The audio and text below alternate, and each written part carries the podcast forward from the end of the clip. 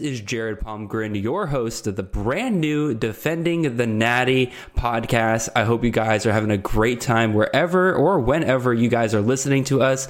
This is the new Dynasty College Fantasy Football podcast, available everywhere once a month on your podcast feeds, wherever you can find the Chasing the Natty podcast feed as well. If you want to support the great work we're doing here, head on over to campusofcanton.com, subscribe there with one of our immaculate tiers. You'll find everything you need for all types of college fantasy games, whether it be CFF redraft, Dynasty, Devy, Campus to Canton, and even more than that. You can find me on Twitter. I'm at CFF underscore Jared, and my partner sitting across from me here is Mr. Nate Marchese, and you can find him on Twitter at CFF underscore, not underscore, at CFF Nate. Nate, how you doing, man? How's the holidays been treating you? I'm great. I'm pumped, dude. This is this is Dynasty Talk, so this is kind of my baby. This is what I enjoy most when it comes to fantasy football. I I play, you know, basically one redraft and then I do a whole bunch of best balls just to kind of get me through the off season. But it's it's dynasty that's my bread and butter. Um, those are the those are the leagues that I really really enjoy. So I'm I'm pretty stoked to be able to talk about this subject with you. But uh, holidays were great. It's cold as balls here in Kansas City. Um, but otherwise, we're doing we're doing good, man. I'm glad to hear man. I'm glad you and your family are doing well up there. I hope, I hope you guys are staying warm. It's absolutely nuts throughout the entire country. It's even gotten below 20 degrees here in Georgia, which for us is just a national emergency basically down here. so we were discussing in the this campus again chat earlier about Snowmageddon back in 2012, and I remember being stuck on the highway because neither of my parents during that. Uh, for those who don't know, uh, if you don't know what Snowmageddon was, basically it was back in 2012 um, there was a huge incident where all the roads around Atlanta froze over because they didn't have any of the salt trucks ready. There was a bunch of rain the night before that froze the next morning, but they still sent everybody to school. But then another ice storm came in and froze the roads even more. And then they sent everybody home at the exact same time, leading to a massive traffic jam. It took my mom nine hours to get home. And I was, I, I was stuck on I seventy five in Georgia for four hours, and I, I, could. The only reason I could get home was because my grandmother had to come and pick me up. My, neither of my parents could get to my school. It was absolutely nuts. But anyway, that's. I'm, I'm hoping we never have to deal with that here in Georgia again. But we'll see here. Um, anyway, Nate, like you said, we're this is dynasty talk. This is us again. I I had this idea just kind of spur the moment towards the end of the season where I was just like, you know what, like I can't do another weekly podcast like I do a Chasing the Natty, but I'm like, you know what? We can get together like once a month and sit down for an hour or two just talking about anything that's gone on the past month that might affect dynasty talk about different topics like you know trading we're going to talk about just the entire state of cff dynasty today how do our strategies change things like that and again, you you're busy with your family, and I figured I could get you on here once a month. And you know you love Dynasty football, and like you mentioned, how long have you been playing CFF Dynasty compared to uh, Redraft, Nate? Um, well, I've been playing a, a keeper league where we keep at least five. That's my home league, and that's that's gone on 15 plus years. So it's not a true dynasty, but more of a hybrid. Has a little bit of elements of both. But mm-hmm. um, I've been I've been doing dynasty for uh, five or six years now. Okay, yeah, this is this is going to be my fourth year doing Dynasty. I've obviously been doing redraft longer than that, but it's definitely been interesting over the last couple of years. This is something I was going to th- think about kind of bringing up here.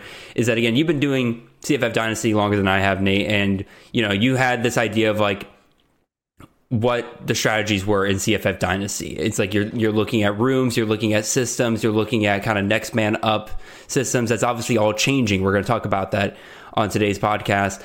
And I didn't really have that. Like when I really got started playing into CFF Dynasty, was kind of the birth of the transfer portal, the birth of NIL as well. So I, along with learning how to play CFF Dynasty, I've also been trying to adapt to that as well. So very interested to hear your takes today um, as we talk about the state of CFF Dynasty. So for those people who maybe don't play CFF Dynasty, Nate, who are listening to this, trying to figure out, like, all right, how does this compare to campus to can leagues or just CFF redraft leagues? What would you say kind of separates CFF Dynasty leagues? And then I guess talk about how that's changing now.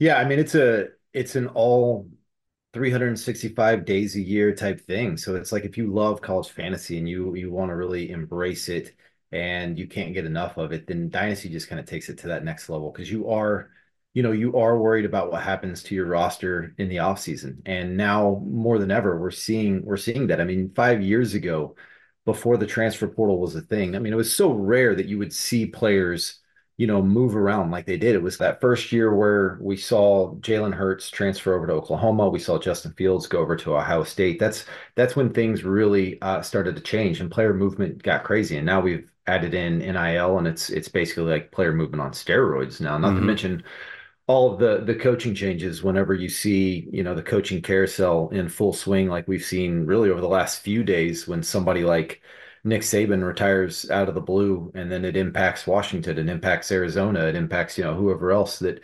Arizona's uh, going to hire from. So yeah, I mean, used to it was hey, I've got uh, this particular running back at Toledo, and you know what? He's next in line after one of their stud running backs moves on, and I can just go ahead and plug him in a, a year from now and know that he's going to be a stud. And yep, uh, that that certainly isn't the case uh, anymore uh, with all, especially with all the the the G five to P four transitions that we've seen. Yeah, well, definitely. Um, it, it, it's a lot to keep track of, and I think probably the thing that I thought of at first was like, you know, we in the CFF industry, we're used to change. Like again, you you have coaching changes every single offseason. We like you can have best laid plans of drafting a guy who is going to be the third string running back for Alabama. And then maybe they if Nick Saban retired at one point during that and completely changes the system, then you know, you're not going to have the Nick Saban running back one anymore or uh, Ohio State wide receiver one or something like that. But now, like you, as we kind of mentioned, it's players too. It's that players can kind of move with their coaches or move on after their coaches as well, and that's something that we have to keep track of now as well. But it also is interesting as well because, like, think about the like let's let's use the Washington example for right now, right? Like, obviously. Okay Jedd Fisch is moving on to Washington.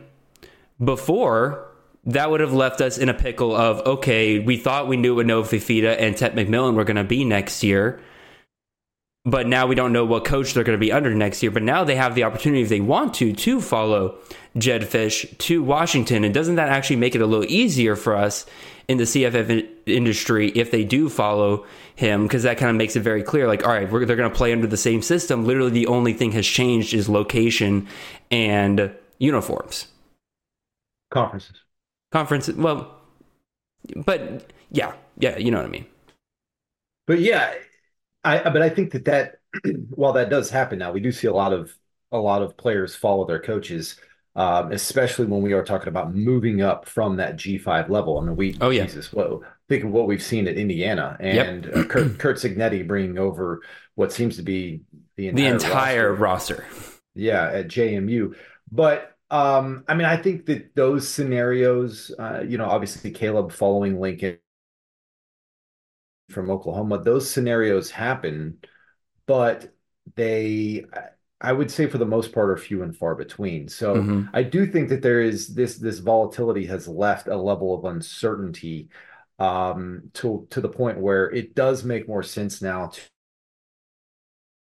to kind of view dynasty more kind of a redraft situation than what we've seen in the past, where you can plan three years out. I mean, it's it's almost impossible to plan from one draft to the next year you know mm-hmm. like if you're drafting in in august of 2023 and thinking you're going to know the landscape of college football come august of 2024 it's just it's now less likely that you're going to be able to hit on that than you were five six years ago Oh, absolutely. Again, like I said, kind of at, near the start, where like the days of planning two, three years ahead of time and just being okay with a guy sitting on your bench for really more than a year now is just not happening anymore. Like if your guy does not take off in some way, shape, or form in year one, you're probably going to have a sunk cost of some kind. They're not as valuable as they used to be because,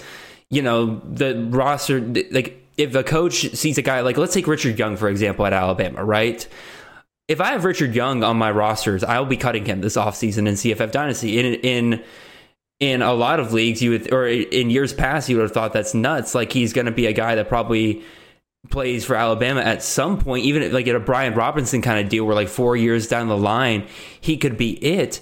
But now Bama has the choice to go out and grab a Jahmyr Gibbs whenever they want to. They feel like Richard Young isn't standing out early on and you're not hearing that hype, then it's very they there's more options for them to go out and grab another guy at this point. So it's like I think that that's pretty much gone by the wayside. I think you're going to see more roster turnover year in and year out in terms of the guys that you're okay with cutting after each year than you have been in the past because you can't sit there and look at like a Bryson Rogers at Ohio State, right? And be like, oh, I'm okay with holding on to him because he's in that Ohio State room. No, if he hasn't done anything yet, then they're probably going to either over recruit him or he hasn't shown enough to where they can say like, okay, why would I go with Bryson Rogers who hasn't done anything for us when I could go out and grab like an Evan Stewart this year, right? I I agree and disagree to a certain to a certain point with that because I've kind of changed my mindset. This kind of brings us to this point of systems versus player talent, individual player talent, right? And so I have always been, you and I are both very much so embedded in this idea of that systems dictate college fantasy football. And I still think for the most part that's still true. Yes. However, I will say, however, because of the ability of a player now to transfer and not have to sit, and now technically they can do that multiple times and not have to sit. I do, I have started to kind of look at things more in the lens of how talented is this player? Mm-hmm. I would have never, five, six years ago, I would have never drafted somebody like Richard Young or Bryson Rogers over at Ohio State because I would have been terrified that they get buried on the depth chart never find their way to a clear path to play in the next year and then get recruited over the following year. Now, at least if I think that player's actually really talented, I could say I could at least justify that they could move on in a transfer situation, find themselves like um, Corey Kiner did, like the other uh, Alabama running back that transferred to Cincinnati was Jerome Ford. Seeing some of those scenarios now play out that we didn't see in the past, at least. Does that make sense? No, and I totally get that. I think it's one of those things where it, it, it goes both ways. But like one thing I was kind of interested in is again at Campus Canton we have a year one zero stat, right? Like is this idea that you know a player, especially a wide receiver, has to hit like a certain threshold in their very first year for really you to think that they're valuable for the NFL in the future. That's a Campus to Canton thing. But obviously, we're in college. That can be a little bit different. Like you said, a guy like, um, a guy like, um, what's a good example? Like Aaron Anderson, right? He didn't do anything for Alabama year one. Maybe he goes to LSU. Maybe he could pop off at LSU this year. But also, when I go back and look at the history of guys that were year one zeros for Campus to Canton, especially these top 300 ESPN wide receivers, which are very talented. I, I would think you would agree there, Nate. Um, yeah, absolutely. Like these guys are the ta- most talented, at least according to these recruiting services.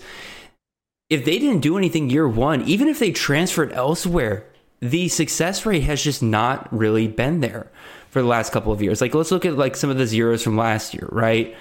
Um, Aaron Anderson I, just brought him up. Went to LSU. I was actually thinking, I'm like, okay, maybe I invest in some Aaron Anderson this season. He's a talented dude. He's in a system at LSU that has produced well for us in the past for CFF. But what is what is LSU doing?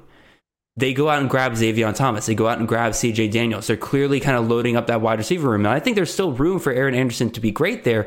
But I think the signs right now are kind of telling me that even if I believe in that, he is going to be somebody that could get just popped off over by it by other transfers. They haven't really like again, he hasn't shown that he's that valuable guy. CJ Williams at USC, right? We thought last year, okay, he's transferring to Wisconsin. He's looking really good in the spring and everything like that. It's um it, it's Phil Longo's system, a great system for CFF. didn't really do anything this year. Yeah. Didn't really do anything this year. So Yeah. I think it's something we got to keep an eye on. Is like this idea of like you got to give me something year one, otherwise like it's quickly probably time to move on from some of these guys. Here's here's here's a thought I have. I, I wrote down a few of what I consider like the five things you really need to consider whenever you are starting a CFF dynasty, and this pretty much pertains to startups, but you can apply it to, um, you know, your your other drafts in CFF dynasty later on down the road. But my my number one rule to drafting in CFF dynasty: never, ever, ever, under any circumstances, punt in your drafts Mhm. and forfeit that. You know, basically say I'm not going to care about my first season in this dynasty. I'm only going to care about the future. I agree with hundred percent. That it makes no sense with the amount of volatility that we have now to just totally punt on your first year. You are not smart enough to figure out what things will look like a year from now, let alone two years from now. I've seen so many, so many teams or so many owners do this when they start CFF dynasties, and it never works out mm-hmm. because so much changes.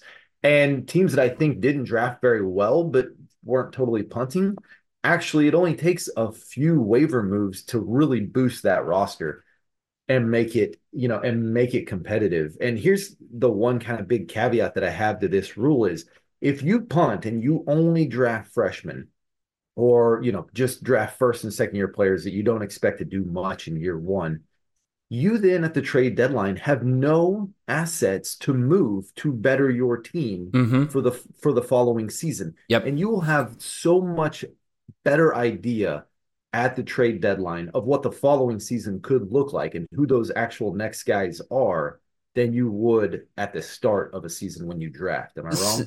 I, I, so I don't think you're entirely correct. Um, I, I agree with you for the most part that I've, I've seen the teams like you said where like they go only draft freshmen and then they just really punt the year and. This is where I think that they make the major mistake. I don't mind the idea of somebody, like we mentioned earlier, you got to focus a little bit more on talent now because of everything changes. You got to think about guys that can translate from one system to another and still perform well. I don't mind the idea of somebody going into a freshman draft and or go, going into a startup draft and be like, I'm going to draft just all these talented freshmen that just keep following, following because you know there's other people who are drafting, you know, guys are going to be gone after this year, right? And so I don't mind the idea of loading up on talented guys. My problem is when they then turn around and then just don't do anything in the season, like you mentioned, Nate, where they will not do the waiver wire at all. If you have a totally loaded roster of, oh my goodness, I'm, I'm losing my thought here. Anyway, my, my, my point is, I don't mind the idea of drafting only freshmen, load up with talent, because a lot of some of those a lot of those guys are going to be hits. Don't get me wrong. The really the kind of the problem comes when you're not supplementing that with waiver moves during the season, trying to grab some more known quantities that you can then try to hope and they and hold on for next year. Does that make sense? Yeah, that makes sense. You, I think, I think we're both in agreement that if you only draft for two years out, then you have kind of pinned yourself into a corner where you're you don't have trade assets and you're less likely to get off some of those players to pick up guys off the waiver wire that could make your team better either now or for the future because For sure. you're you you have you have kind of dedicated yourself to that punt strategy. So I think I think that's a problem. An- another thing that I wanted to mention was that I, I think it has really changed over the last couple of years is the idea of that we now and I think we kind of alluded to this earlier with some of these situations of freshmen not really panning out hmm we need to understand which programs and staffs are heavily focused on the portal and knowing who they are, identifying Oh, for sure. those staffs, and not investing so much draft capital into their freshmen. Guys like Lincoln Riley, guys like Jeff Brohm, Lane Kiffin, Deion Sanders, obviously, uh, last Mike year we were Norvell. Norvell, Kenny Dillingham, like these are guys that um that are really using the portal. They're really using the the NIL to supplement, not only supplement to really bolster their rosters. And it's really hard for those players, uh, those freshmen, to really climb the depth chart if there's constantly new bodies getting in there that they have to climb over. Yeah, no, I agree with you as well. Um, I, I, forget. Did you mention Steve Sarkisian as well? That's pretty much. That's very much in the news right now with him adding Isaiah Bond, Matthew Golden, probably going to add Silas Steve Bolden Sarkisian. as well. Like he's he's taking guys out of the portal just even last year. I mean, AD Mitchell coming in over from Georgia. They had, I mean, it didn't pan out, but the year before he had Jahleel Billingsley and Agiye Hall. He was bringing in from Alabama. Like these are guys that, like you said, we gotta, we absolutely need to learn the history of who is who's targeting these wide receivers a ton. And it, like you said, it makes it harder to really invest in those guys earlier. And I think that goes really for any big program out there, right? Like even if Alabama or like Ohio State, Ohio State has not been a has not been a program so far that has needed to go to the portal to grab their wide receivers, right? Because they have Brian Hartline there. They have just a massive right. train of guys coming in year after year that have been hit after hit after hit. That is going to end at some point. As much, as great as the coach's Hartline is, they're going to have years where at one point they're going to look at that receiver room and say like, "Hey, we suddenly don't have what we thought we had anymore." They're going to go to the portal because they can't. because Ohio State will go to any of those receivers in the portal and say like, "Hey, we don't have the guys we want here. Evan Stewart, come hang out over here." Alabama was a pipeline of wide receivers for college fantasy until they weren't. Until all of a sudden Saban misses out on a few wide receiver draft classes, guys like Shazz Preston, Ja'Corey Brooks, uh, JoJo Earle, none of those guys really panning out there suddenly causes Bama to start going out and getting guys out of the portal on a year in and year out basis. So I think it's absolutely something to to watch out for there. Yeah, I I agree. I mean, it's the the portal is and NIL for that matter has has truly changed has truly changed everything. And we haven't even we haven't even hit on the fact that um, how NIL has also changed it for for the positive for a lot of us for CFF. Oh, for sure. It is keep it is keeping some players. You know, the main thing we wanted to see out of it as as kind of uh, you know consumers of CFF is will it keep players around? And we saw that happen with Bo Nix, right? We're yep. seeing it happen with with with Quinn Ewers now, um, TreVeyon Henderson. So we we are seeing players uh, return, and in that sense, it makes it even harder really to predict the next man up situation, right? I mean, Austin Novosad, where you know where did you go? Because it was all set up for you to be that next man up, and uh, you know, Bo Nix comes back for another year, and then transfer players transfer in. You know, it's just it's really hard. Dallan Hayden, I mean, you, you're holding on to him all season in CFF dynasties, thinking, okay, once that room clears out, I'm going to have the next man up, and the exact opposite happened to that room. It didn't clear out; it filled up. So um, it's it's crazy.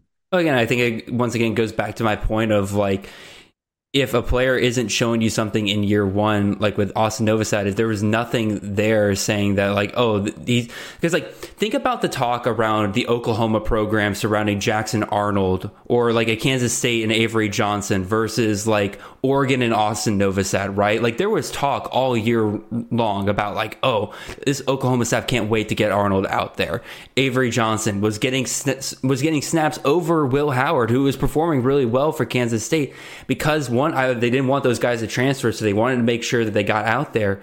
But then two, like they were good enough to do so. They had skill sets to where the staff wanted to see what was made of with them. Versus Austin Novosad, what did he really do this year outside of play some snaps in the bowl game, a few in a few in blowouts, but Ty Thompson was ahead of him, and we all knew that Ty Thompson was going to transfer at the end of the year anyway.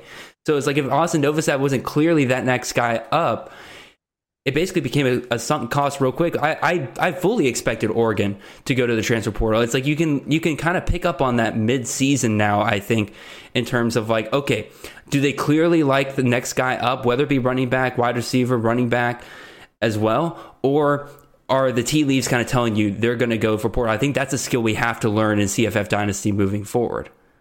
Yeah, and it's and it's hard to predict because if even if let's take Ty Thompson for instance, even if you liked his talent coming out and you're like, okay, worst case scenario is uh, he doesn't win the job, you know, by year two, he'll transfer out. Well, what if he sticks around Oregon for three damn years? yeah, like Jesus, I've got nothing out of this guy, and then finally, you know, half the people probably finally ditched him, and then look, he ends up at Tulane. You're like, well, hell, that's that's actually not that bad. So uh, exactly. I I would have hung on to him now. You know, it's you're you're constantly just trying to figure out you know how to assess the situation. Or a good example that uh, Mike Bainbridge really kind of brought up with one of his tweets, but the LV Bunkley Shelton, right?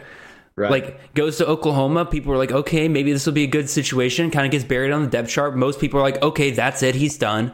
Like we're not going to worry about this anymore. You cut him most of your leagues. Now he's going off to Georgia Southern, who's losing Caleb Hood, and he could possibly slide right into that Caleb Hood role. And you're sitting there like, well, shoot. Now right. I'm stuck in the off season, sitting here like looking at him on waiver wires, being like, I really wish I just hung on to him rather than maybe a, a freshman that you're looking at that didn't really do much this year. Absolutely. So who knows, man? Who knows? One thing I think we could also talk about, and we again we touched on this earlier when we f- were first bringing up the topic, but like this idea of G five to P four, P four. Now I got to get used to saying yeah, that. Right. Um, I really think that this is like there are some exceptions, but this is probably the thing that is the in my opinion the biggest change to college fantasy because part of what made college fantasy was again you can still in my opinion in this day and age still invest in that next man up at Alabama, Ohio State, LSU. You can still go for those guys because those players typically are talented enough to do it versus G5 man if your G5 dude finally gets his shot does really well for a year more than likely, if he has eyes in the NFL, he's going to have some agent in his mind saying, hey, you need to move up to a bigger school. The NFL is never going to find you here at who gives a crap university, right? So 100%.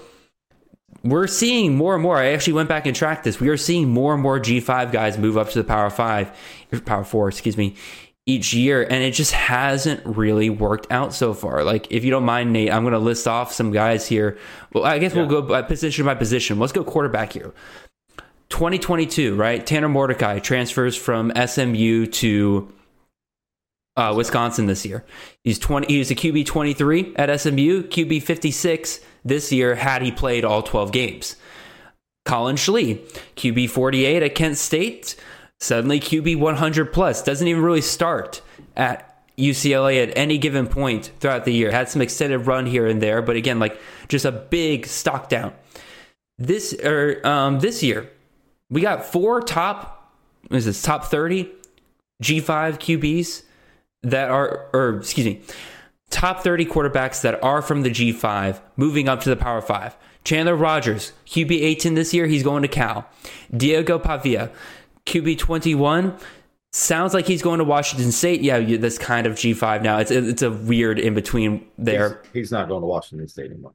Is he they, not? They signed no, they signed a guy from FCS that is going to be their only other transfer quarterback now.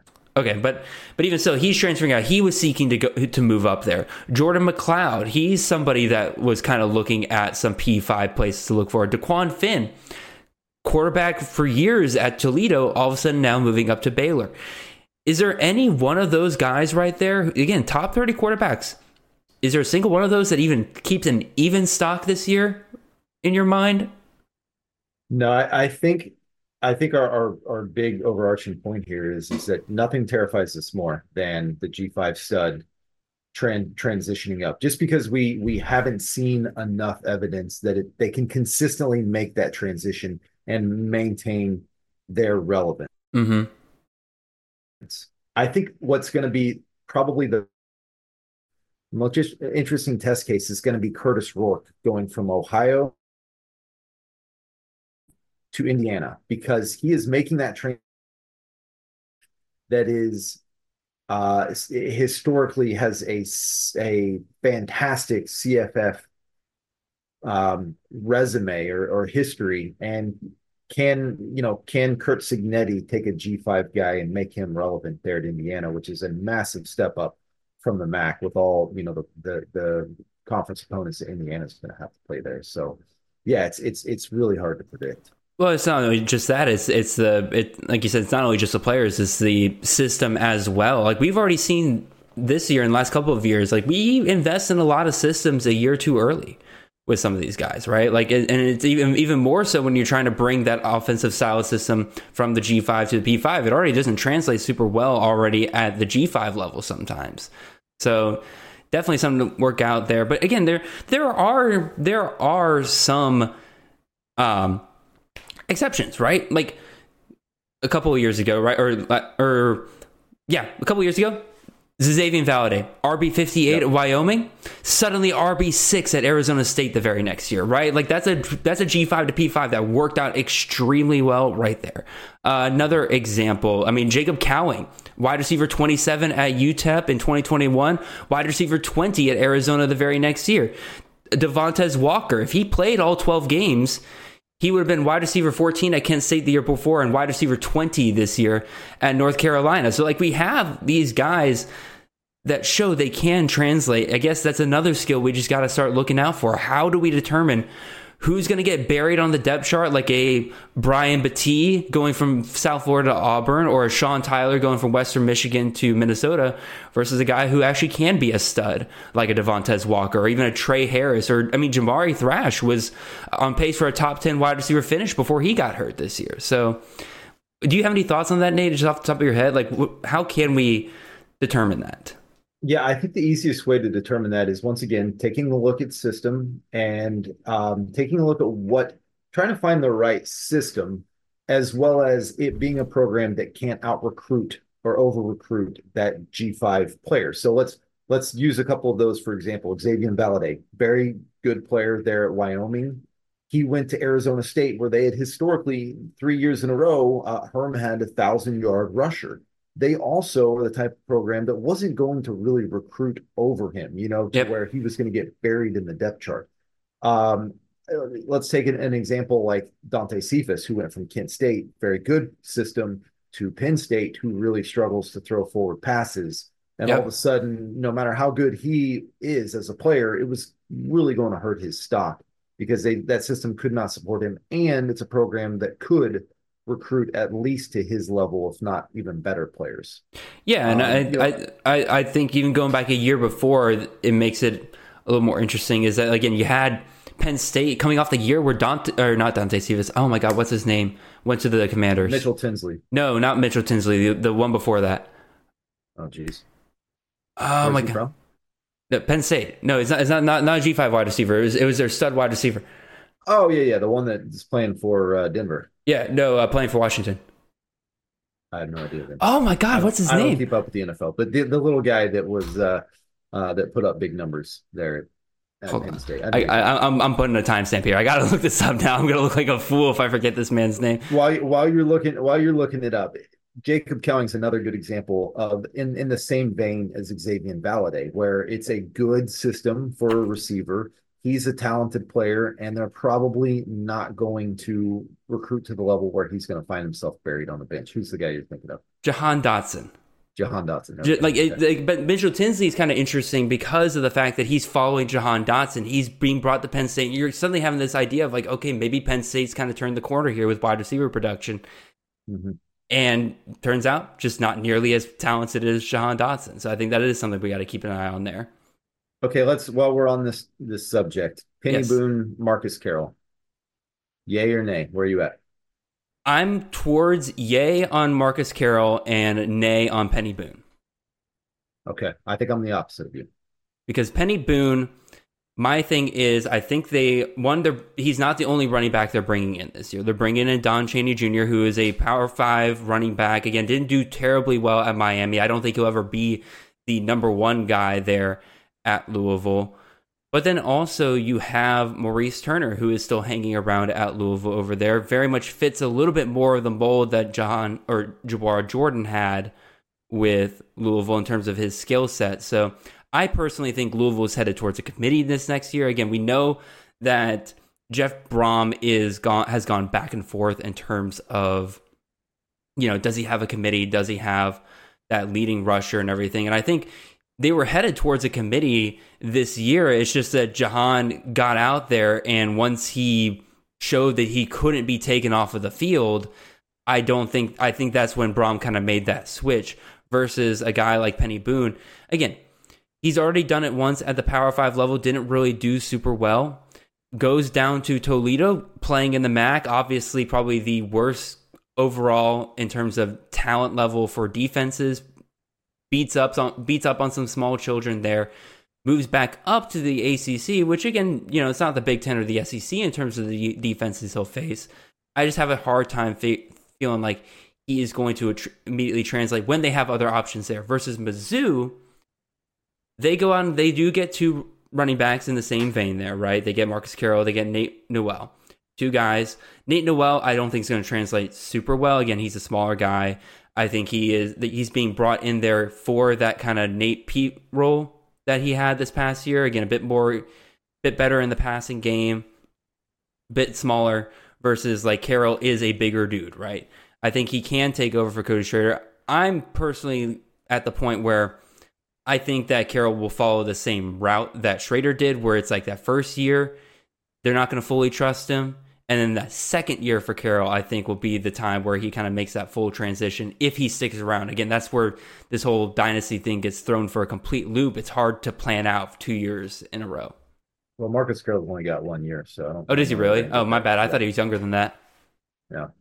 Um, no, Adams. Adams is the one who's way younger, right? Yeah, yeah, okay, yeah. Gotcha. Um, I, I like Peny Boone as compared to the rest of that room, and I just like the fact that even when Jawhar Jordan went out and Guerendo took over, Guerendo was really good.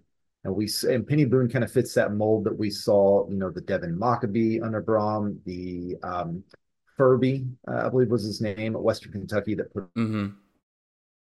100 yards, 20 touchdowns type years at Western Kentucky under like that scenario uh, for him. I I don't know about the situation there at at uh, Missouri. I, I, do like Marcus Carroll, but like you said, it's just I think that's a better room, and I think that's a bigger jump in competition uh, to the SEC. So that's my concern there. No, I, I again, I, we have all offseason to debate this, and I've honestly like I at first I really love the idea of Marcus Carroll, but again, they bring in Noel as well. I think that's kind of indicating that they're not fully trusting. Again, both of these rooms are in very similar situations. They're coming off of having studs at the front very clear backups to them in Nate uh, and Nathaniel Peat and Isaac Guerendo, who are also leaving. So they both felt the need to go and grab multiple backs out of the portal. Both of those rooms I will be keeping an eye on during the spring. I think spring will tell us quite a bit in terms of what we can expect moving forward. Speaking of transfer running backs, while we're recording here, the first domino has fallen at Arizona. Jonah Coleman has entered the transfer portal. So, yep, that's another big, big surprise. One. Big one there. Yeah. I imagine he'll follow. Uh, he'll follow. I, I, I would hope he follows Fisch to Washington because I'll be real. I don't really know where else he could go right now. That would make a to- a lot of sense because like Washington, who else do they have at running back? Oh, they got Tybo Rogers. I do like Tybo Rogers, but Dude, Washington has like 30 running backs. Just none of them seem to be any good. That's fair enough. Um, but anyway, let's talk about some of these wide receivers. Like again, continuing on with the G five to P five thing here. Again, I, I listed off a couple guys just this year who worked out really well. Devontez Walker, Tre Harris, Jamari Thrash before he got hurt. But then there's some complete washes. Zakhari Franklin and Ole Miss. Now I think there was a little bit more going on there than just talent, performance on the field, and stuff like that. There might have been some off the field issues potentially there. But then another one. Elijah Spencer, wide receiver 29 at Charlotte, goes to friggin' Minnesota.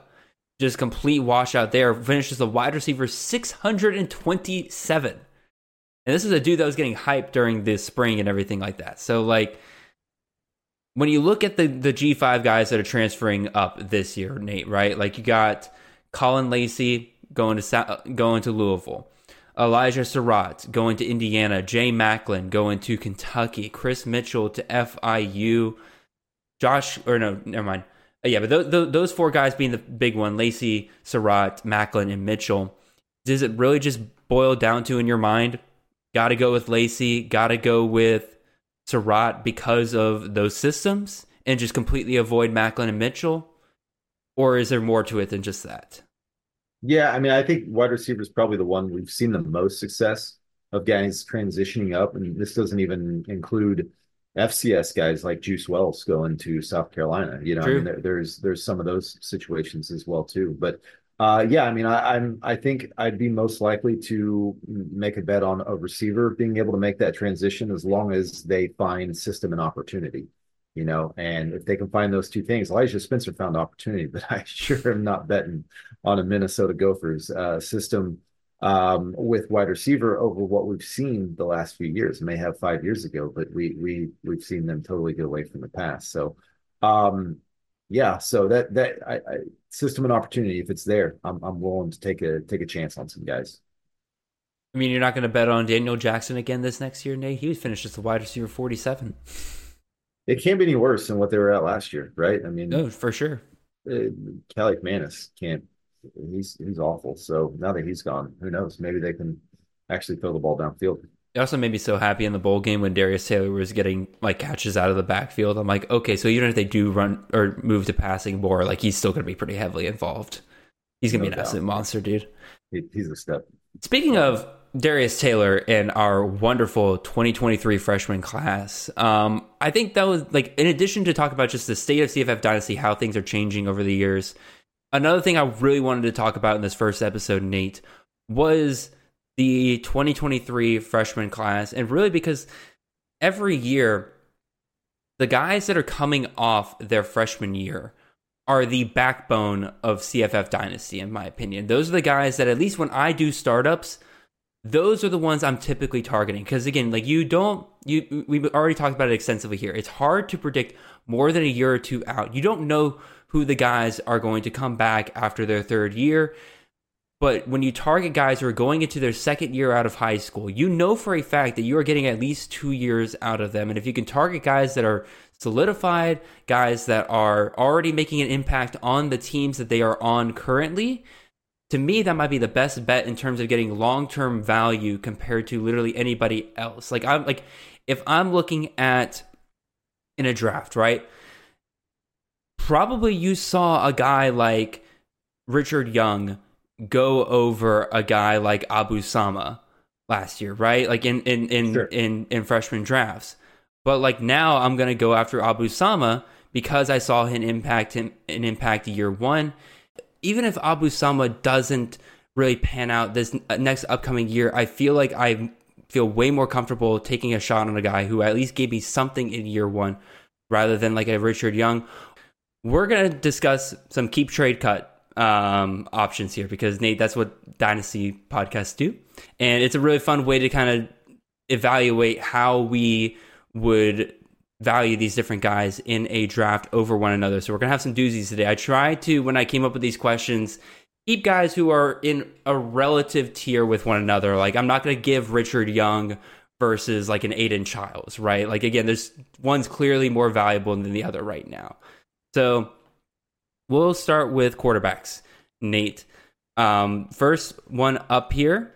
These are three quarterbacks that are in the Power Four, and pretty much all three of them, in some way, shape, or form, were anointed to be the starter next season, regardless of what happened to the starter ahead of them. In fact, two of these guys had multi year starters ahead of them and who are now gone to the portal because these guys were ready to be the next guy up for these programs. So, Nate Avery Johnson at Kansas State, Nico Iamaleava at Tennessee, or Jackson Arnold keep, trade, and cut. Who who's your keep here out of these three?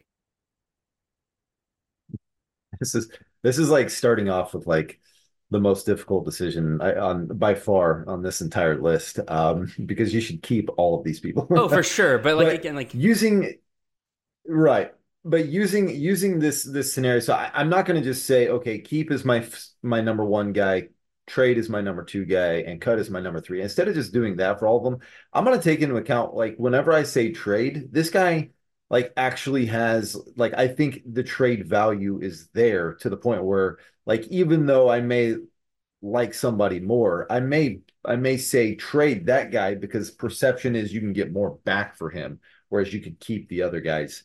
I'm so, so glad we're on the same okay page with that. No, no, okay, that, okay. no, they, I'm I'm glad we're on the same page with that. I, I was going to bring up the exact same thing because there are going to be guys here that I trade who I actually like better than the other ones, but I think the like the drop off between like like for example here, if I want to say I trade Jackson Arnold, even if I like Jackson Arnold more than Avery Johnson, I think the gap between like I would think the gap between Arnold and Avery Johnson is small enough to where I'm like, okay, I'm okay with keeping Johnson, but getting a ton of value out of Arnold because the gap in the trade value of Arnold between Avery Johnson and him is greater than the gap in actual pointage I would get on my team.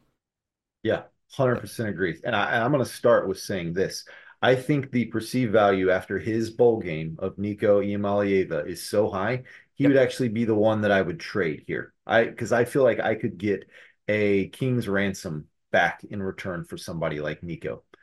Um, and I am absolutely torn on if I would keep or cut Avery Johnson versus Jackson Arnold. And my sooner blood here will not allow me to cut Jackson Arnold. So I will say keep Jackson Arnold, trade Nico, and cut Avery Johnson, as painful as that makes me feel. I am in the exact same place as you. I drafted Jackson Arnold in every league that I could last year. I think he's going to be an absolute monster over there at Oklahoma. Johnson is definitely interesting because again, like there, it's very like Johnson, at least from what we've seen from him, looks like he's going to be like his ceiling is like probably higher than all three of these guys because of just how much it looks like Kansas State is planning on running him. Like any dude that has the potential to score five rushing touchdowns in any given game as a starter, yeah, like it's hard to pass up on a dude like that. But my thing is, of these three guys, Klieman is the one coach that I am worried about actually moving on here, right? Like out of out of Brent Venables, out of Josh Heupel, I think they're pretty secure at their programs versus Klieman feels like he could be poached by a bigger program if the right offer comes along. So I could see myself getting 2 years of value out of Nico, out of Jackson, pretty much locked in right there versus Avery Johnson. It could be great this year. It could be a league winner for me this year. Yeah. But then once again, it goes back to the idea of like, how do you project what happens after that point with him? I have no Here's, clue. So I, I've I've already completed at least the top 150 of my quarterback dynasty CFF rankings. All three of these guys find their way into my top six. So um, they're they're all three kind of right there together. I, I, will say the interesting thing. I I, I shouldn't look at this anymore. Um, I, I try not to, but I can't help it. Avery Johnson is the least developed by far uh, by of far. these three from from a passing standpoint. There's a world in which Jackson Arnold and Nico leave after two more years, and maybe you get another year out of Avery Johnson um, to try to develop for the NFL. So maybe you could justify keeping him because you would get three years. Or if he never, but but here's the devil's advocate of that, Nate. If he did, if he doesn't develop as a passer, and that costs Kansas State in multiple games, Who's to say that Kansas State doesn't go and grab a quarterback out of the transfer portal? Yeah, it's it's always possible. Yep.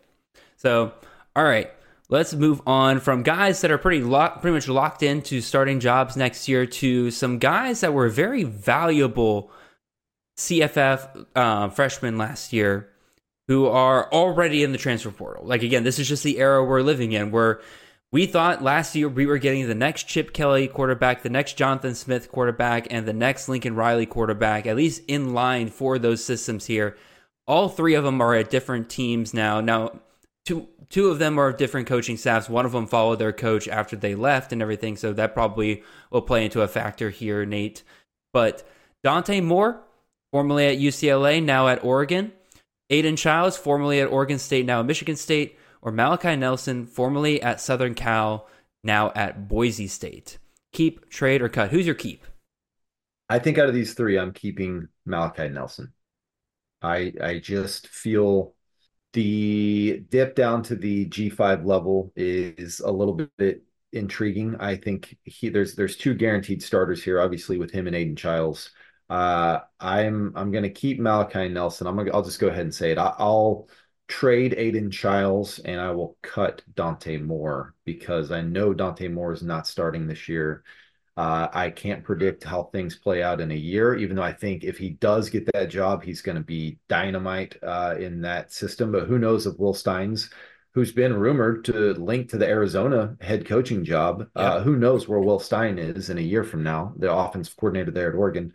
Uh, and I think it's a little bit of a mirage with Aidan Chiles. Um, I love his talent. I don't love him following Jonathan Smith to the Big Ten there at Michigan State. We've talked about already, like with the last question. Like in reality, all three of those last guys were keeps. Here for me, there's only one keep, and that is keep Malachi Nelson. I if I have Dante Moore or Aidan Chiles in any league, I'm trying to trade both of them, right? Like I don't think at this point Dante Moore is ever going to be a CFF asset. That might be a hot take, but yeah, like, like he is like again, he he was set up in the perfect system last year with Chip Kelly, right? That that is a incredible CFF system, and just never was able to really do anything. Now again, there's some misutilization there. Again, Chip Kelly not exactly doing the best coaching job ever as well, but Dante Moore, I don't think we're ever going to really see him use his legs. And so if you can't, this goes back to your point, Nate. If he's going to be a quarterback that's not going to use his legs, he's got to be able to throw 45, 50 times in a game, right? I don't know if he ever does that at Oregon, right? Like again, even Will, Will yeah. Stein, unless they go full air raid and everything, the only saving grace for him at Oregon is that they're probably going to dominate most of their schedule.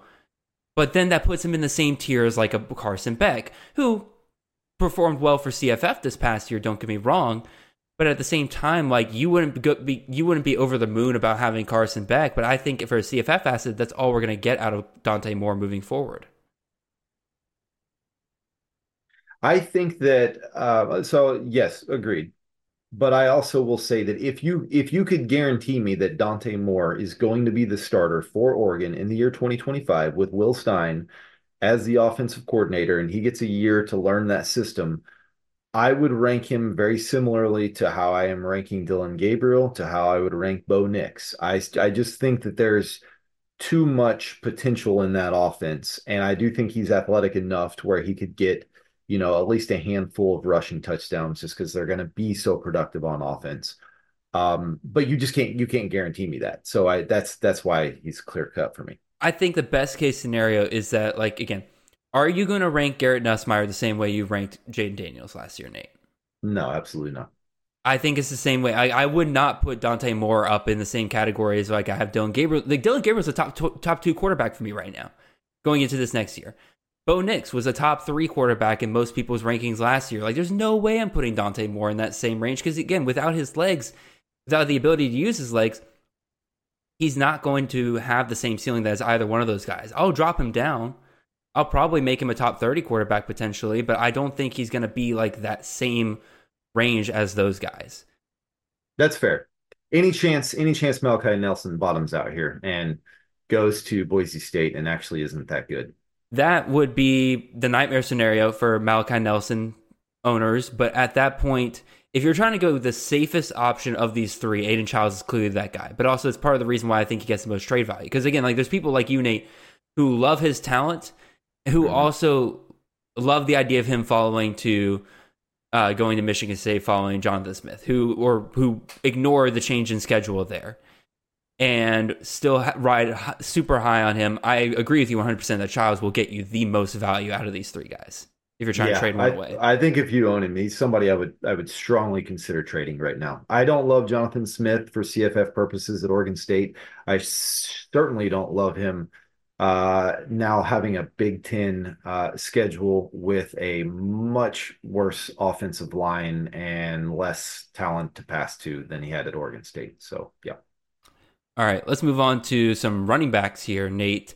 Uh, some three freshmen here. I called all three of these guys contributors. These are none of these guys really took over their backfields. They had some flashes at points this year where they looked like the RB1 for their offenses, but not again none, none of them are like clearly that number one guy going into next year all three guys that if their program went out and grabbed another running back i wouldn't be super surprised but our three options here all three big 12 guys here nate number one Parker Jenkins, the four star running back there at Houston. Uh, number two, LJ Martin, the uh, freshman running back there at BYU, who flashed early in the season, kind of fell off as the season went on. And then number three, Abu Sama, the third, the Iowa State running back, who has the most up and down performance um, variance I've ever seen out of a freshman running back ever that I've seen. So, Nate, these three guys here, who is your keep, and then just kind of go from there. Yeah, easy. This one is much easier than the last two choices we've we've had. Uh, I'm 100% keeping Abu Sama. I'm 100% trading LJ Martin, and then therefore I am cutting Parker Jenkins. Interesting. I'm I'm I'm off on you on this one, Nate. I'm I'm, I'm okay. I, I, the last two, I was just like, oh man, we're on the same page. That's great. What, what's your order? My order here is I'm trading Abu Sama the third. I don't really know what to do with him right now. Again, he his production is absolutely insane in certain games. Yeah. Like that Kansas State game was absolutely legendary. But then he has multiple, multiple games where he averaged under a yard and a half per carry and just couldn't get anything going. I don't know what I'm getting out of him on a week by week basis. I would trade him to somebody who thinks that they're going to suddenly get that can't that Abu Sama we saw against Kansas State on a weekly or even like maybe even like 75% of that on a week by week basis he'll be consistent all of a sudden next year, which is totally possible. We see that jump from freshman to sophomore year all the time. I think I could get the most value out of him because I think he has the highest value of these three guys. I am looking at Parker Jenkins as my keep of these three. Really? You have him as because you have Willie Fritz coming over from Tulane, right? You have seen him the last two years go for a workhorse running back. Now, sometimes if nobody really stands out in that room, totally possible that he goes to a committee. We saw that three years ago. But then you have the run of Tyjae Spears, and then this past year, it looked like they're going to go committee, but then, you know, Makhi Hughes starts to break out from the pack. And once he realizes, like, hey, this dude's above everybody else we have in this room, let's just ride with him. I'm not super familiar with what's left of the Houston running back room at this point, Nate, but I can't really name another back in that backfield that either reaches the same level or the same production that Parker Jenkins was able to reach last year. So if Jenkins can keep up that separation from the rest of the room, I think we have another Willie Fritz um, workhorse back there, and I'll take that at least for now over a guy like Sama, who's again so up and down. That leaves LJ Martin to cut. It feels it feels bad because again I liked him at the, at the start of the season. We've known that that BYU running back room can support a workhorse back there, but I think really ever since we saw Jeff Grimes move on to Baylor, they just haven't really been able to figure out that running back room. I'm just going to probably stay away from it for now, just of these three options. Yeah, I don't think LJ Martin's very good, so that's why. Um, but I, I do think there are people out there that that think he is. So I'd be willing to trade him.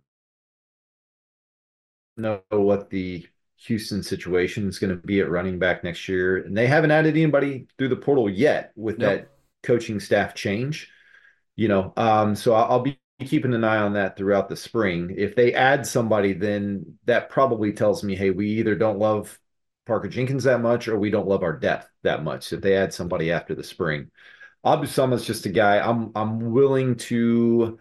I think the upside is there. The ceiling's high enough under um, Matt Campbell and what he's done with running backs, what we've seen with Montgomery and Breece Hall and guys like that um, that I am I am willing to take a stab at at that ceiling. I think is why he would be my most likely keep. And I think you being on the flip side, saying I'll take I'll do the same thing, but for Willie Fritz, um, I think is is is a, a justifiable point as well too.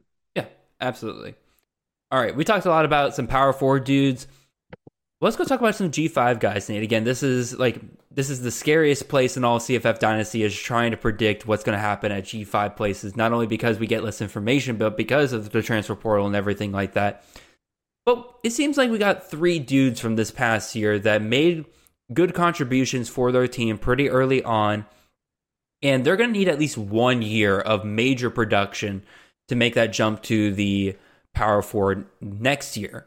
So I guess you're really kind of trying to evaluate how you feel about these dudes this year, or if they have that ability to make that jump to the power four level and they'll stay down at the at the G five level. Three dudes here. Uh Jayden Thomas, the running back out of UNLV over there. You got Bray Dubar, the running back out of Boise State. And then you have the third option here, Justin Marshall, the running back out of Colorado State. So Nate, keep who's your keep of these three? Yeah, I don't have as strong of feelings on this one, but I will say um, keep Dubar Yep. uh, just because I really I really like his his talent that I've seen so far, and obviously um, you know it's it's a system that has shown they can they can have multiple strong running backs, and and with Holani moving on, I kind of like that situation there. Uh, I would trade Marshall just because I, I do think there's some people in the industry that kind of like his ability, and I think I could get a little bit of value back. And I would cut uh, Thomas. I just I don't have really a whole lot of interest in Thomas, honestly. Um, more touchdown dependent situation there at UNLV. Um, if I could get value for him, I, I would trade him just as easily, but I probably would be more likely to trade Marshall. Excuse me. Um, so I agree with you 100% that Dubar is absolutely the keep here. I'm in the same mindset as you. They've shown they can have multiple running backs. He probably after Jeanty leaves, he's probably the the clear number one guy over there. He this is one of those guys where again, he won't make the jump after next year, more than likely, unless like Jeanty goes down, he becomes the main guy, and then that happens. Obviously, we can't predict that. Yeah. But I think you can get two good years of Dubar pretty easily in a system that has been absolutely fantastic for us the last couple of years. Thomas and Marshall, pretty much the opposite, right? Like, again, these are systems that typically either go committee with their running back situation, or in the case of Colorado State with Norvell, typically don't have one main guy, or typically, again, they're passing so much that you don't really have much interest in the running backs because they don't have the volume that you want to see there. I would cut Marshall because I think that running back room just got so banged up and last year that in a way that Marshall had to get the volume that he was getting near the end and the fact that the passing game was kind of with with Tory Horton banged up with a lot of their other receivers banged up they had to rely on the run more than they really wanted to. So I think he has the potential to drop the most in terms of stock. Thomas is the one I think you get the most value for of those two guys because there are people like me who I actually do like Thomas. I think it's impressive that he got the second most amount of carries as a true freshman. They're probably going to go committee in the future, but we've seen guys where it looks like it's committee it's committee year after year after year until all of a sudden they get to a year where they have a guy like Jayden Thomas who's been there for maybe a couple years and then suddenly he pops off because, you know, they he's just so much more experienced than everybody else in that backfield. They're like, "Hey, we'll go ahead and give you the volume that we haven't really been given to guys in the past. So, yeah, it's fascinating that he, like, I'm just looking at Thomas's stats there. You know, the 108 carries.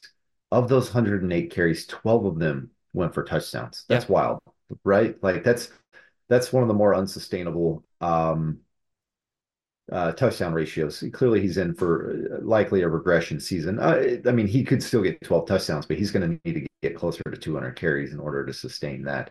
But yeah, I mean, if well, you find somebody what's, that, sorry, um, what what's also helping him out is that Vincent Davis gone, Donavyn Lester gone, Courtney Reese transferring. Like that room's clearing out no, for the most part. They're bringing Michael Allen. Lester in. does have another year. Oh, does Lester have another year? Lester's got another year. Okay. Yeah. I don't know if he's staying. It's hard, hard to get information sometimes, but um, yeah, I mean, I, I, yeah, your points, your points well taken. That, that, that it is likely we could see a an uptick in his in his volume, which could help him sustain that that touchdown ratio. It's just crazy, man. 100 carries, 12 touchdowns, and he came in weighing like 180 pounds uh, yep. there at UNLV. So not somebody you would think is like a goal line bruiser. Mm-hmm. Alrighty, let's talk about some wide receivers here. Nate, again, going back to the power four, going back to us picking between our babies here in terms of just high end guys here. These are the top three freshman wide receivers in terms of their production from this last year in terms of targets. So we got a we got a debate between these three guys here, Nate. Your boy Kevin Concepcion, wide receiver out of NC State, or Eric Singleton, wide receiver out of Georgia Tech there or we can go Eugene Wilson, wide receiver out of Florida. Again, in reality, you probably keep all three of these, but we got a gun to your head right now, Nate. Who are, who are you keeping? Unlike the quarterback uh, producers uh, that were freshmen, this one's easy for me. Um, I'm keeping KC Concepcion. I'm trading Eugene Wilson because I think a lot of people out there really like him, and rightfully so. I, I he might be the most talented uh, freshman wide receiver that I've that I that I watched last year, uh, and I'm trading or I'm cutting Eric Singleton. I don't know if if Georgia Tech can sustain the pass game uh, efficiency that they had last year. Whenever um, they've got uh, Haynes King running the show there, I just don't know passing wise. Seemed like they just had a lot of busted big play type touchdowns. Um, but I love I love volume more than anything else. And Kevin Concepcion, man, he just he gets crazy amount of volume. All right, another fun, another fun disagreement here, Nate. Oh, um, good. I will, I will argue until I'm blue in the face about this one. I'm trading Concepcion. Oh, good. I'm trading. Uh, I'm not. Me, to no, me. Yeah, I'll, tra- I'll trade him. Nate, I, I, will. I will trade you a king's ransom for him. and I'm actually disagreeing. I, am keeping Singleton. I like. I like guys. What? I like guys who lead their wide receiver rooms in target as a freshman, right? It can it can really only go up from there, right? Again, the big knock on Singleton, like you kind of mentioned, a lot of missed downfield shots, but he is a big play waiting to happen pretty much every time he steps out there on the field, right? That is something you absolutely want to see. If he doesn't get like he gets the volume, catches 50% of the time, but if they're all going for 20 plus yards like he was getting last year, and he can refine his ability this next upcoming year, become more and more of a dominant wide receiver in that offense. I think the upside for Singleton is absolutely nuts. Versus Concepcion, I am a little worried that we might have seen his ceiling. Because who else did NC State have to pass to last year, right? There was a point where he was so dominant down the stretch because there was not any other options. He was just so much better than everybody else in that wide receiver room. But then now they're bringing in your boy, Wesley Grimes. They're bringing in Noah Rogers, a former five star wide receiver. I'm not going to act like that either one of them are going to overtake Concepcion as the clear number one guy. But the situation pretty much came out perfectly for Concepcion last year, and he still didn't break top 10 wide receiver. Now, am I saying it's a bad thing that he's going to drop down from like a top? I think he finished as wide receiver 16 last year. If he, if he drops down from wide receiver 16 to wide receiver 25, 30 or something like that, that's still going to be a great wide receiver season right there. I just think right now is the height of the trade value you're going to get for him. Two years potential. There are going to be people like you, Nate, who see him as a potential wide receiver one this year if Grimes and Noah Rogers don't step up and they do continue to funnel it to Concepcion because he is a talented wide receiver, no doubt about it. But kind of like Iamaleava, I could get a king's ransom out of a guy like you, Nate. Right? I get a king's ransom yeah. out of people who really believe in him. I don't think I could get a king's ransom out of Eugene Wilson or Eric Singleton. And I like both of those guys. I think Wilson and Singleton will both be good CFF wide receivers moving forward. I think yes. In if you feel that these three guys are relatively close, or at least two of these three guys are relatively close in value, and one of them, as you're suggesting that Concepcion can can bring you much more in in a trade, because you're going to find somebody like me who does not feel like these three are close in value. Then by all means, you know that's that's what you should do. Um, you need to you need to go out and find an owner that feels as strongly about Concepcion, or in some cases as strongly about Wilson as as people do. Yeah, no, for sure. Again, I think that's again, neither one of us are right or wrong here. This is us trying to talk about how do we value these guys and how do we make decisions based off of the information that we are given right now. How do we again, if I feel a certain way about. I think it's good that we're listening to two different points of view of like what happens when you do view that somebody is that much higher than everybody else versus like you or versus like me, where I don't think these guys are close. But this goes back to what we were talking about at the beginning. The trade gap between Concepcion and Singleton slash Wilson is so much higher, in my opinion, than the um, the actual production gap between Concepcion and Singleton and Wilson in my point of view versus your the point of view yeah. where you think the, the production gap is going to be way higher than the trade gap that you're going to get between Concepcion yeah. and these other two guys. Neither one of us are wrong because nothing's played 100%. out yet. so all right, last question or not the last question. We got we got some time here. We're actually making really good time with uh, our discussions here today. So I think we'll sneak in a few more keep trade cut questions. Uh, another wide receiver question here, Nate. This is, I call this the what happened question. These were three top tier wide receivers in a lot of freshman drafts where again, obviously some of them are pretty talented rooms. It's hard to kind of get out on the field, but it, we're talking about true almost nothing in terms of production throughout the year. Jurrion Dickey, the wide receiver out of Oregon, former five star. Brandon Inniss, a former five star wide receiver at Ohio State. And Makai Lemon, uh, five star in some places, four star in other places, wide receiver out of USC. Nate, when you have guys like this, like I, I talked about earlier, all three of these guys took huge hits in their stock this year, right? Because of the fact they just did absolutely nothing. And according to history, they're probably not going to do much, that much moving forward. So, what do you do when you have three guys like this? How do you evaluate who are you going to trade, who are you going to keep, mm-hmm. and who would you just straight up cut? We're done here. Right. Uh, agreed. I so I'll start with this. Jurrion Dickey. Um, he is he is somebody that at least with Inniss and Lemon, we saw signs of life at the end either their last game of the regular season or in their bowl game. We in the bowl game we saw Inniss and Lemon get a, a fair amount of action. Um, we did not see that at a Jurrion Dickey, and that was a straight up blowout um, of epic proportions uh, with them against Liberty. And Oregon has shown uh, if we don't love what we've got, we can buy whoever we want. And so we've seen, I mean, if you look at all the their depth chart right now, Tez Johnson, uh, Evan Stewart, um, you know, a couple couple of other guys, um, Holden, Holden guys, guys, like that. Gary these, Bryant. These yeah, these are all transfers, right? So yep. this is a, this is a school that will fill out their roster with transfers and continually bury a guy like Dickey. So he's an easy cut for me. Um, I'm a little torn between who I would keep and trade. Um, I would probably trade. So this is tough. I'd probably roll the dice and say I've seen enough that I like that of Malachi Lemon towards the end of the season, and th- that room is kind of cleared out enough to where I would keep him although I'd be terrified for the the rumors that maybe he transitions to defense.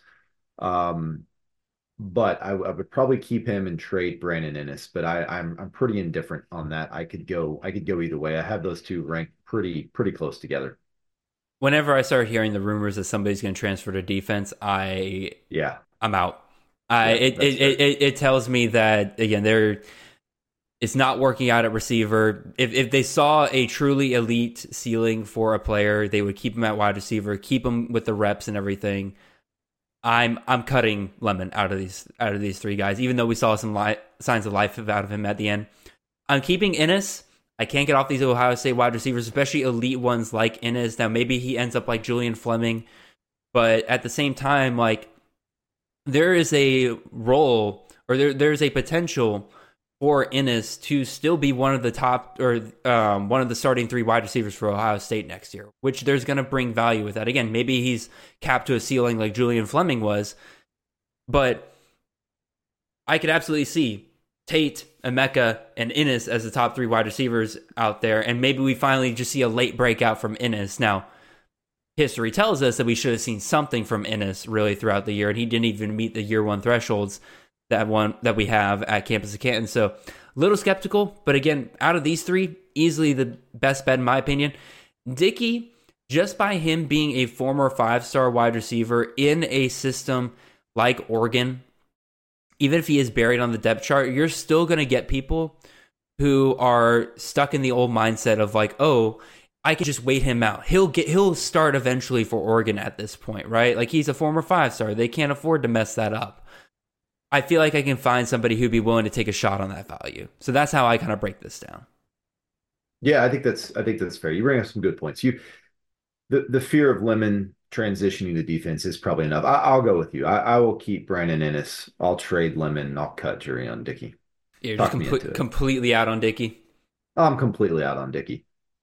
No. You, I I thought he was going to break out in that bowl game. I I yeah. I was I, I I think I even took like uh, a Dickey. Fair I took a Dickey anytime touchdown uh, on DraftKings, thinking that that would be I get really good odds. He was going to play late and get some action. Nope, he didn't. He hardly saw the field. He was terrible.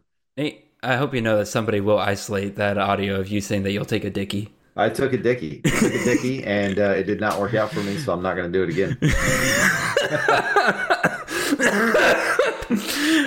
Dude, you just rolled with that. That was great. Um, to be fair to Dickey, though, like that, they kept those Oregon starters in way too long. For all the people who talked about like Jayden Daniels stat padding for the Heisman and everything, do people not remember just how late Bo Nix and all those guys were in oh, some of those blowouts? He like did, it's yeah. absolutely insane, dude. like I, I was so mad because I, I thought I had, I, I had uh, Bucky Irving on the under because there was lots of rumors that he was going to get taken out at halftime, and he played through like four quarters, and he was still out there when they were up like five touchdowns. I'm like, dude, go, go away. Yeah, no doubt, man. Dan Lanning has got that take no prisoners mentality. I will, I will wreck oh, this scoreboard. I don't care. Which is great for us in CFF. Like that's part of the reason yeah. why Bo Nix has been so great for us. No All right. Doubt. We got time for more questions here, Nate. So we're going to throw more out at you here. Let's go with quarterbacks who I call the stuck. These are, again, high profile guys that were drafted highly in freshman, freshman drafts last year who very quickly are finding themselves in sticky situations. And in fact, I would say mo- between all three of these guys, their values dropping really in free fall as the season goes on because of either coaching changes, either because of just the situations they find themselves in, guys being put ahead of them. Austin Novosad, a quarterback out of Oregon. Brady Drogosh, the quarterback out of Cincinnati. Or number three, Sam Leavitt, former quarterback out of Michigan State, now at Arizona State. So, Nate, where do you find value in these guys? I'll actually keep Sam Leavitt, um, which which you may kind of disagree with, but I think of these three guys, he's the only one that has a legit chance to be the starter next year. And I kind of like that. I think it's maybe like 60 40 Rashada starts over Leavitt. But if you're Kenny Dillingham, you do not bring in a like this isn't like, hey, I'm bringing in the transfer to sit behind Rashada and um and you know be my safety valve, so to speak, if if something happens to Rashada. This is no, hey, I'm bringing the dude in to compete day one. I like the tape from Sam Leavitt coming out. I think maybe he could push for that job. So uh, I'm going to keep him. I'm going to trade Austin Novosad because uh, there's still some believers out there that that that he's actually a pretty good quarterback based off how he performed in the uh, the Elite Eleven camps and that type of thing. And maybe he lands somewhere, you know, decent job next year. And then I, I just I haven't seen anything out of Brady Drogosh. I, I they brought in Brandon Sorsby to be the guy this year. So, and he's, uh, you know, a, a second year. I mean, he's a sophomore. So I just don't know. I just don't know if he's ever going to get a shot. So that would be my order. So I actually agree with you with uh, Leavitt. And I, okay. I, am not going to go as far as to say that I think he has a starting job next year. No, I think Rashad has got that locked up. I think D- Dillingham's one just loading the room up with talent. And they also are losing Bourguet and Pyne. Again, clearly well behind Rashada.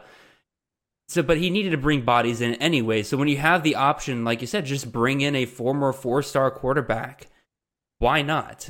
So I don't necessarily think he's coming in to compete, possibly take over the job. I think Leavitt, out of these three guys, has the look of he will be the clear backup out of these three guys compared to the other two.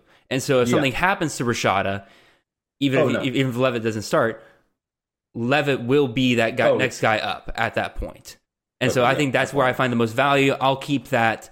I'll trade Novosad pretty much for the same reasons as you said. A lot of people were high on him last year. I don't think it's outside the realm of possibility that Novosad could still be the backup over Dante Moore next year, given the fact that he's had an extra year in the system. Like, am I crazy for saying that? Like, I I think that there's a possibility of that.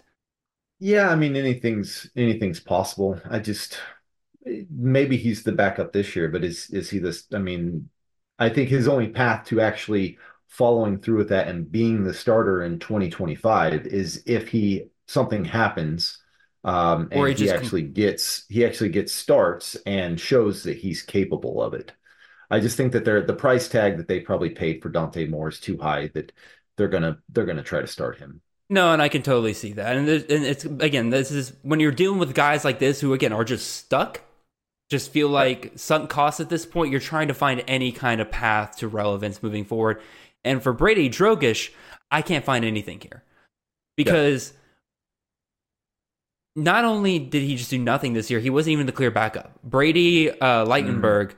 Got the backup reps behind Emory Jones, which tells me that, like, one, I want to tar and feather the Cincinnati beat reporters because they hyped up Drogosh, they hyped up Barry Jackson as freshman impact guys. Like Drogosh could potentially push Emory Jones, and just nothing out of both of those guys this year. So I'm yeah. never trusting any freshman hype that they give out ever again because like this is completely insane.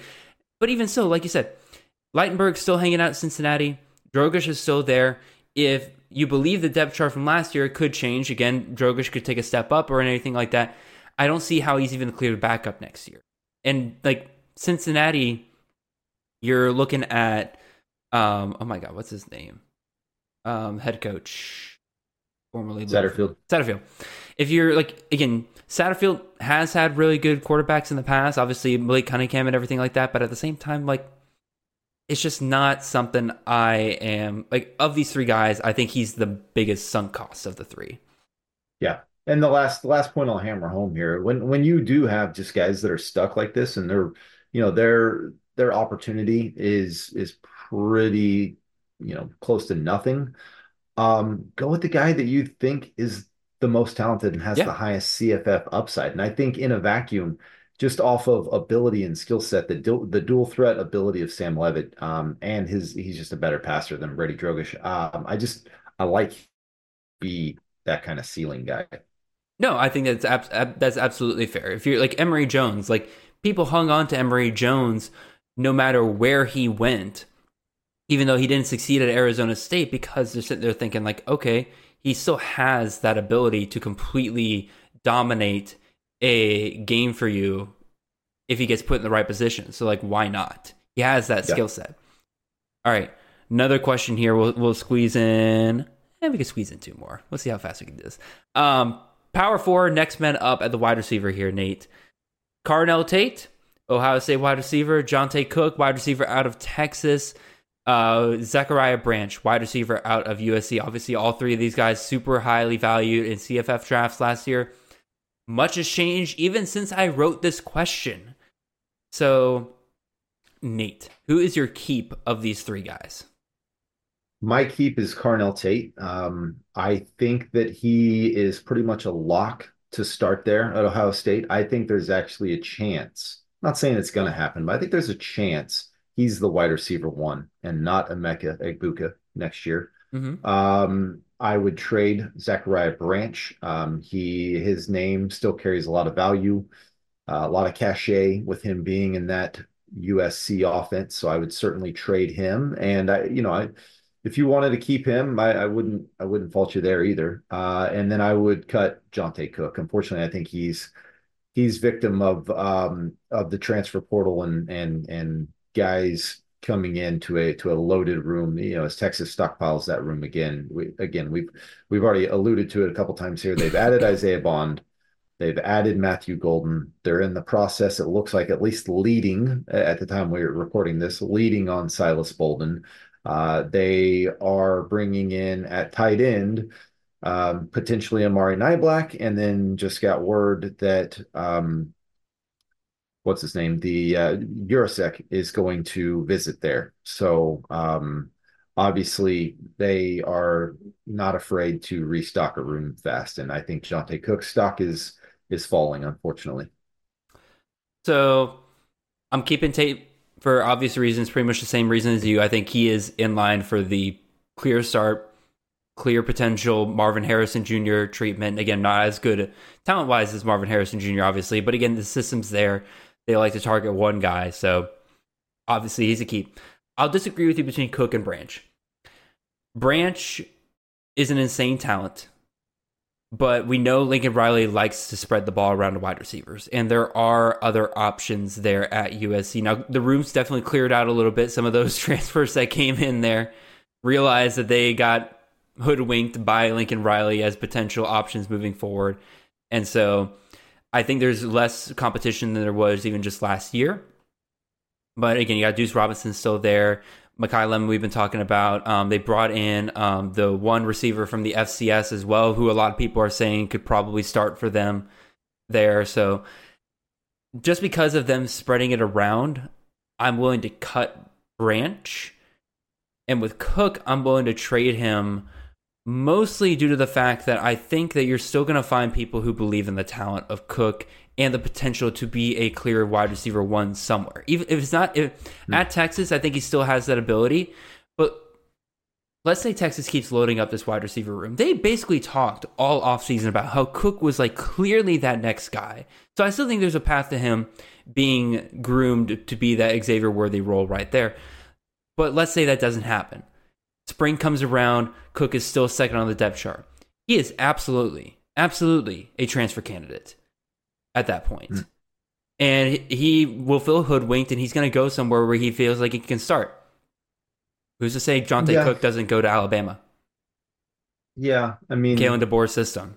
I think you're making a lot of. I think you're making some assumptions there. The only assumption I will make is that I think between Cook and Branch, I think the one that is most likely to be a starter is I. I think it's Zachariah Branch. So I agree. Uh, so and I. I think perception on him. Most a lot of people, especially in the C2C world, a lot of people had him ranked as the number one wide receiver uh, in this class and and that type of thing. So I just I think that he still carries more trade value. So I would be.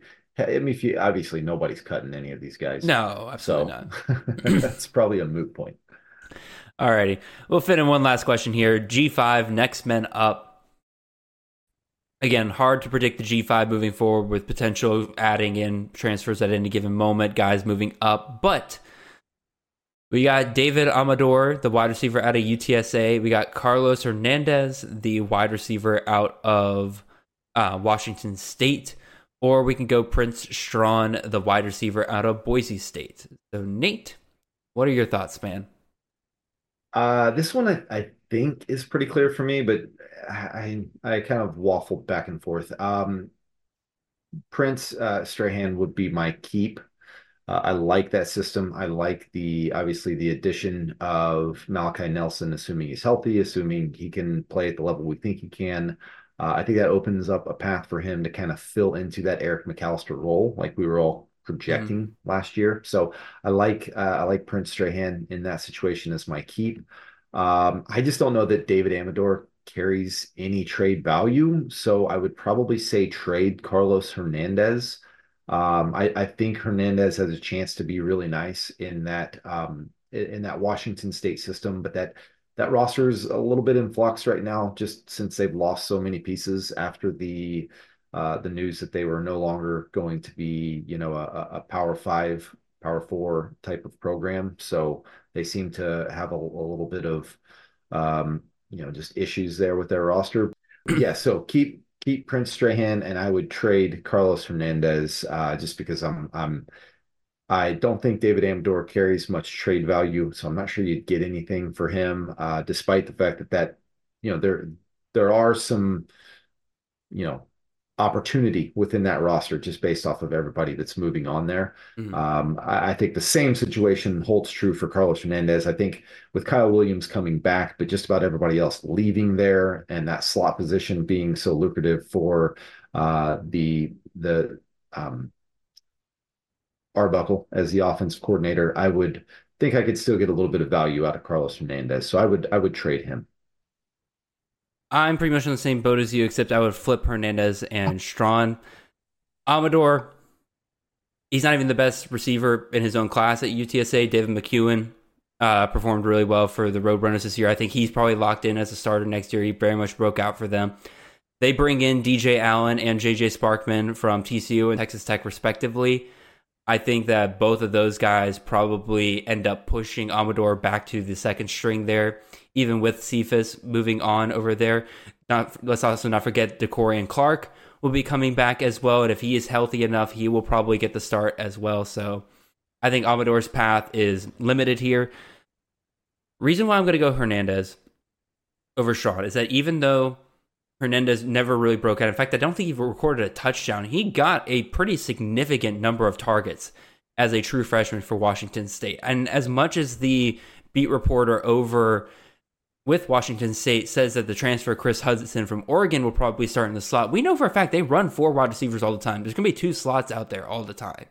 And so I think that Carlos Hernandez still has the opportunity to get the snaps he needs on the field, still become that clear dominant wide receiver there. I mean, he was a guy that a lot of people were talking about as potentially starting in the slot as I mean, he did start in the slot as a freshman. And it's just that Lincoln Victor was just so much more experienced than him. I think with a year under his belt, Carlos Hernandez could easily take that over next year. Strachan, as much as I want to believe he gets the Eric McAlister treatment next year, I look at what he's able to do this year. He had one game over 100 yards after McAlister left. He had one game over, or he had two games over five targets. One was the bowl game against UCLA where he got thir- uh, three catches, 37 yards. And then the New Mexico game, three catches, 128 yards, and a touchdown. Otherwise, he had two or less targets in the rest of his games. And so it bothers me a little bit that he didn't clearly become that next dude up getting that treatment that McAlister was. Now, again, that can change. That can change with an offseason full of reps. They're ready to go into next year. I, th- I absolutely think Strachan's still a valuable piece of CFF value next year. And I probably will draft him in CFF redraft leagues because of the system, what they were able to do last year. I just don't think he'll be a surefire plug and play guy like some people might think that he is. And so I will look for the people who think that he's a plug and play guy for Boise State next year, and I will trade him to them for some value. Yeah, I think that's fair. Carlos Hernandez, I, I think, probably has the higher ceiling of the two, just because he is that Arbuckle uh, slot receiver. Um, so I, I, think that's fair. I would say, um, you know, there's I, I think there's a chance there's there's a more likely chance that Prince is the wide receiver one. I that's why I kind of lean him, but definitely a nice ceiling there with Carlos Hernandez. Alrighty. Well, neat. We've gone about an hour and a half. I think that is a pretty good length for our first episode here and everything. Again, I'm I'm excited. This is this is so much fun to actually just have a place to truly talk like just CFF Dynasty, talking about like players moving forward and everything like that. It's nice to have a show that's truly one of a kind in the space. Um, I'm looking forward to more episodes moving forward. But Nate, um, what's going on with you, man? Again, you've been uh, kind of quiet the last couple of months when it comes to the articles. What do you got in the works, man? Well, I will be doing uh, for I think it's the third year I've done this now. I will be at some point here in the next couple weeks releasing my pre-spring uh, stock up and stock down uh, CFF reports. So be on the lookout for that. And then once we, you know, once a couple months of spring rolls by, and we we've we've kind of see how some spring camps have played out and you know another round of transfer portal has has taken place then I'll have the post spring stock up stock down so but those will be the ones that I'll I should have out here in the next couple weeks so be on the lookout for that quite frankly y'all those articles have become portions of the CFF dynasty bible uh, the last couple of years Nate's done a fantastic job when it comes to evaluating how players stock in this game set go up and down. So absolutely check those out whenever they come out. Must reads, really for anybody playing any kind of college dynasty whatsoever. So I have I just to touch on that, I have decided this year that I am going to um I'm, I'm there will be a portion of like a dynasty element to that as well. That it'll be kind of like I'm going to kind of separate it out, redraft, stock up, stock down, and then from a dynasty perspective, these are guys that I really am am bullish on now versus guys that I'm bearish on. I absolutely look forward to that. And Nate, honestly, when we make the CFF guide this year, I might put you in charge of uh, writing out a CFF Dynasty section. I think that could be fun. With that, should, should we should we tease? Oh yeah, I don't know. I, you know, I almost completely forgot. We let's te- let's no let's let's tease the singing for next uh next episode, just because we've had some connectivity issues here. I That's totally we're, fair. We're probably asking too too much of our internet right now, but we'll tease it for the listeners, and then maybe we just maybe we open the entire show with just straight going into it next time. Yeah, I, am so glad you brought that up, Nate, because I almost completely forgot. Once again, I get too I get too into this. And for those of you who don't know what Nate's talking about, um, we made a bet two years ago with Chris K and Andrew Katz over at Burning the Red Shirt regarding Ja'Corey Brooks and JoJo Earle and their production at Alabama in year two of their seasons there.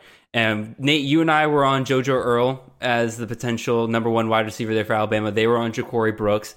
Turns out, really, neither one of them was the right option because they all kind of sucked. But at the same time, they did win. Ja'Corey Brooks had more production. Obviously, Earle got injured, but we said no, like injuries don't matter. It's just pure production.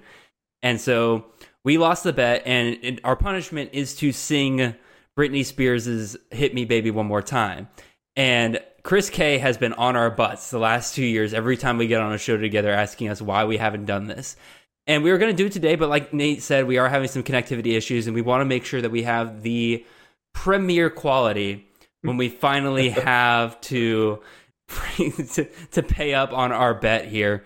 So that'll be the opening for the next show. So if you don't listen to this episode or you only listen to like the first like hour and 10 minutes of this podcast, you're going to be super confused when we open the next episode with it. But we'll see, man. Again, we'll we'll get it done. That'll, Kay, if you're listening, don't worry, we'll get it done. That will give me a month to uh, insulate the the inside of my office here so that whenever I flex the golden pipes uh, and bust out the Britney Spears, it is of immaculate quality percussion so that everybody gets the full effect of of what it's going to sound like. Yeah, this is. Do this you karaoke at all? Uh, do I karaoke? Uh, no, yes. I don't typically karaoke. Oh, I don't either. I'm terrified of karaoke, so it's was, gonna be. I was great. I was scared there for a minute. I'm like, oh my god, am I gonna be shown up by Nate? Oh my no. god, no, no. My okay. my wife and I have some have some friends that we hang out with that we party with that love karaoke and they love doing it. And it's amazing because all the people that do it with them have these incredible voices. And my wife and I are there, and we're just like, dear God, this is literally our worst nightmare. Um, not only do we suck at karaoke, but we're around people that could like be on The Voice or some crap like that. It's like, what is going on here? Dude, uh, but that's the best whenever you have somebody who can't sing. But it, the best karaoke is when you have somebody who can't sing, but they can perform. And they just go at it. Like I had a friend, his name was Morgan in high school.